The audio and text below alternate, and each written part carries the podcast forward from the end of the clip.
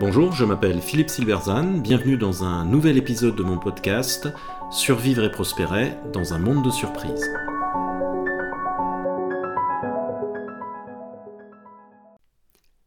Hegel, inspirateur de Marx, apologiste de l'État et défenseur du marché.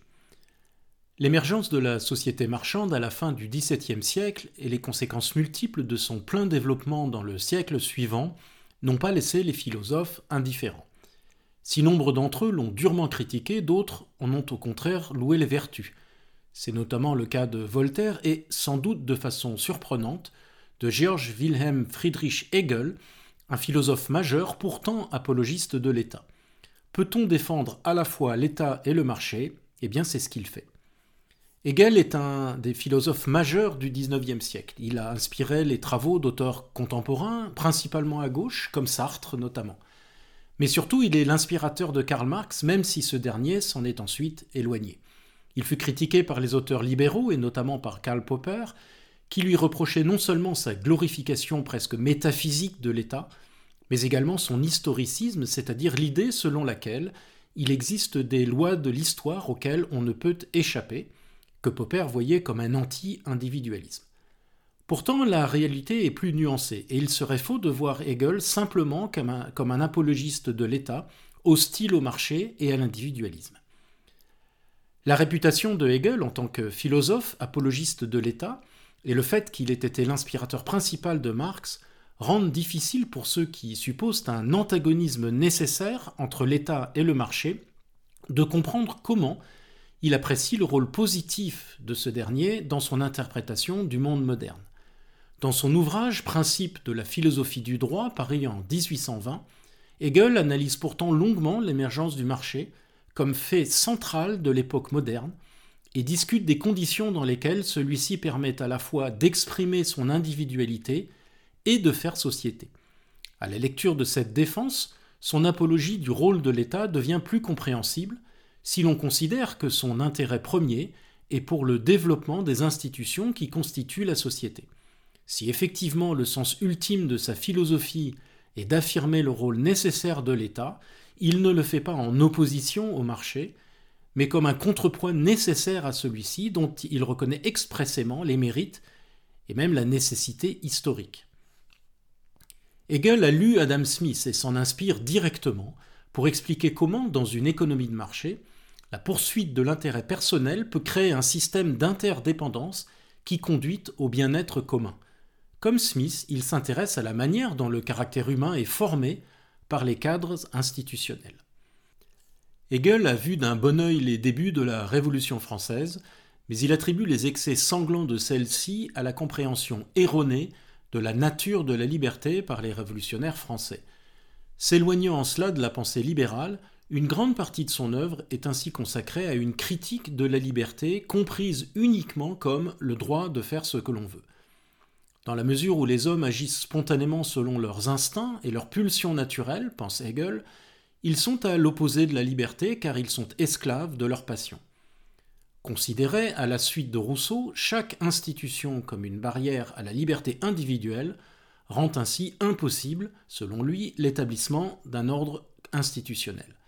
Hegel pense que l'une des grandes erreurs du romantisme et de certaines variétés de libéralisme est de considérer les devoirs uniquement comme des limitations de l'individu. Il critique l'idée selon laquelle être moral, c'est se distinguer ou adhérer à une certaine conception individuelle de la vertu. Dans une société éthique, écrit-il, être vertueux, c'est se montrer à la hauteur des devoirs imposés par l'institution. Pour lui, le grand défi du monde moderne est non seulement de nous procurer un sentiment d'individualité et de subjectivité, mais aussi de nous lier à une série d'institutions auxquelles nous nous identifions et qui nous donnent le sentiment d'appartenir à un monde fiable. C'est cette tension, née de la révolution industrielle et de ses bouleversements, qui le préoccupe. L'autre erreur de la Révolution française, selon Hegel, est d'avoir considéré le projet révolutionnaire comme un nouveau point de départ. En se coupant de l'héritage culturel du passé, elle se privait d'une importante source de légitimité. Or, selon lui, les institutions contemporaines, marché y compris, sont rendues possibles par un ensemble de normes implicites qui sont le produit du développement historique. Avec Burke, il inaugure ainsi une longue lignée de penseurs caractérisés improprement pour certains comme conservateurs, qui se poursuivra jusqu'à Hayek et Scruton, qui s'opposeront à une forme extrême de rationalisme issu des Lumières, qui voulait faire table rase des institutions et les recréer ex nihilo sur des principes clairs. La caractérisation de conservateur est inappropriée au moins pour Hegel, parce qu'encore une fois, il estime que les principes guidant la Révolution française sont historiquement nécessaires et bienvenus. Il sera d'ailleurs un soutien actif au, au mouvement réformiste en Prusse, qui naît à la suite de la défaite face à Napoléon. Hegel fut un défenseur de la propriété privée. Celle-ci est importante sur le plan moral, explique-t-il, en raison des possibilités qu'elle crée pour l'expression de notre individualité. L'une des constantes de sa philosophie est que les croyances ne sont stables que lorsqu'elles sont concrétisées dans le monde extérieur, dans des objets, dans les règles institutionnelles, dans les modèles mentaux par lesquels les gens se rapportent les uns aux autres. Le fait que les autres ne prennent pas mon bien, qu'ils le considèrent comme mien, est une manière de me reconnaître en tant qu'individu. C'est précisément cette reconnaissance, qui est une notion clé chez Hegel, qui manque à l'esclave et au cerf. Pour lui, le fait que le droit de posséder une propriété privée, de contrôler un petit morceau du monde, soit universel dans l'État moderne, est un titre de gloire pour ce dernier. La propriété exprime et extériorise également notre individualité dans un autre sens. Elle constitue une partie du monde naturel sur lequel nous avons travaillé, que nous avons transformé conformément à notre volonté. En ce sens, elle fait partie de l'humanisation de la nature, de l'infusion de l'esprit humain dans le monde, qui est l'un des thèmes centraux de la théorie du développement historique de Hegel. Mais selon lui, la propriété n'est rien sans le marché qu'il juge nécessaire de justifier parce que, pour nombre de penseurs, celui-ci est inconciliable avec le, bien, avec le bien-être humain. Leurs critiques se résument à trois accusations. Premièrement, la société marchande rendrait les hommes moins heureux en augmentant leurs besoins plus rapidement que les moyens nécessaires pour les satisfaire. Deuxièmement, elle conduirait à un déclin de la vertu, comprise dans le sens civique républicain de volonté de sacrifice au nom de la communauté et à une scission entre l'intérêt privé et l'intérêt public. Troisièmement, la division du travail conduirait à la spécialisation et favoriserait ainsi des personnalités unilatérales et atrophiées. Hegel ne partage pas du tout ces critiques. Pour lui, au contraire, le marché est une institution clé à la fois pour le développement d'un sentiment de valeur personnelle et pour nous habituer à considérer les autres comme des individus c'est-à-dire pour faire société. Hegel observe en effet que le marché est fondé sur les relations qui naissent de la tentative de satisfaire les désirs des individus. Ces désirs, souligne Hegel, ne sont pas naturels. Mais alors que les moralistes dénoncent comme un luxe la tentative de satisfaire des désirs estimés comme non naturels, Hegel adopte lui une approche amorale, la plupart des désirs humains, insiste-t-il, ne sont pas déterminés par la nature, ils sont le résultat de l'imagination. Plutôt que de condamner la croissance des désirs, Hegel explique que c'est cette capacité à vouloir les produits de notre imagination qui distingue les humains des animaux. Ces désirs, comme les institutions, sont le produit d'une évolution. Le luxe d'hier est devenu une nécessité d'aujourd'hui.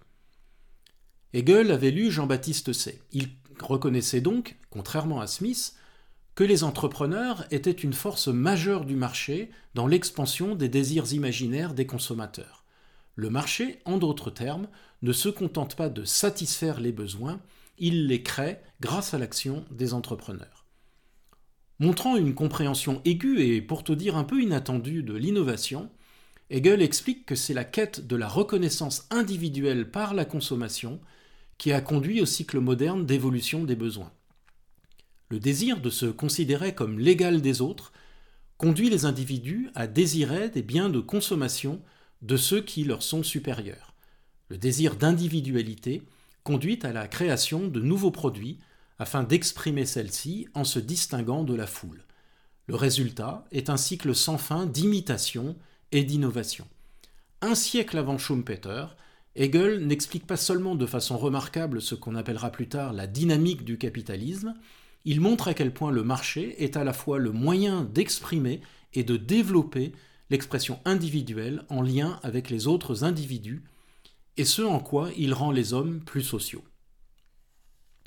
La pression concurrentielle, ajoute Hegel, pousse la société de marché vers l'extérieur. La recherche de marché pour vendre les produits pour lesquels l'offre dépassait la demande a conduit les entrepreneurs à s'aventurer dans des régions relativement arriérées sur le plan économique, tant à l'intérieur qu'à l'extérieur des frontières nationales. C'est l'élan du commerce qui a souvent mis en contact des cultures séparées par des océans et qui leur a permis d'apprendre les unes des autres. Là encore, Hegel souligne combien le marché rassemble les hommes au lieu de les diviser, comme il est commun de le croire à l'époque et encore aujourd'hui. Les contemporains romantiques de Hegel dépeignaient le monde du travail et de l'activité marchande comme une menace pour l'individualité.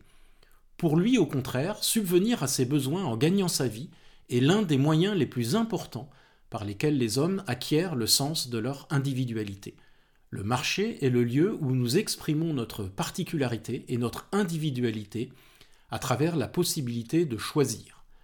Le développement de cette possibilité est l'un des grands changements de l'ère moderne. Il existe des formes supérieures et inférieures de choix, pour Hegel, et la forme supérieure se produit lorsque nous faisons nos choix pour de bonnes raisons, rationnelles. Le choix le plus important que l'on puisse faire dans la société civile est peut-être le choix d'une profession, l'autre étant le choix d'un conjoint. À l'opposé des moralistes de tout temps, Hegel estime qu'il y a aussi une certaine valeur à la possibilité de faire des choix arbitraires, c'est-à-dire des choix faits sans raison valable, qui ne sont qu'une question de goût et même de caprice. Ainsi, explique-t-il, la possibilité de choisir entre 30 parfums de glace n'est pas la forme la plus élevée de choix, mais c'est néanmoins un choix qui exprime quelque chose de notre individualité.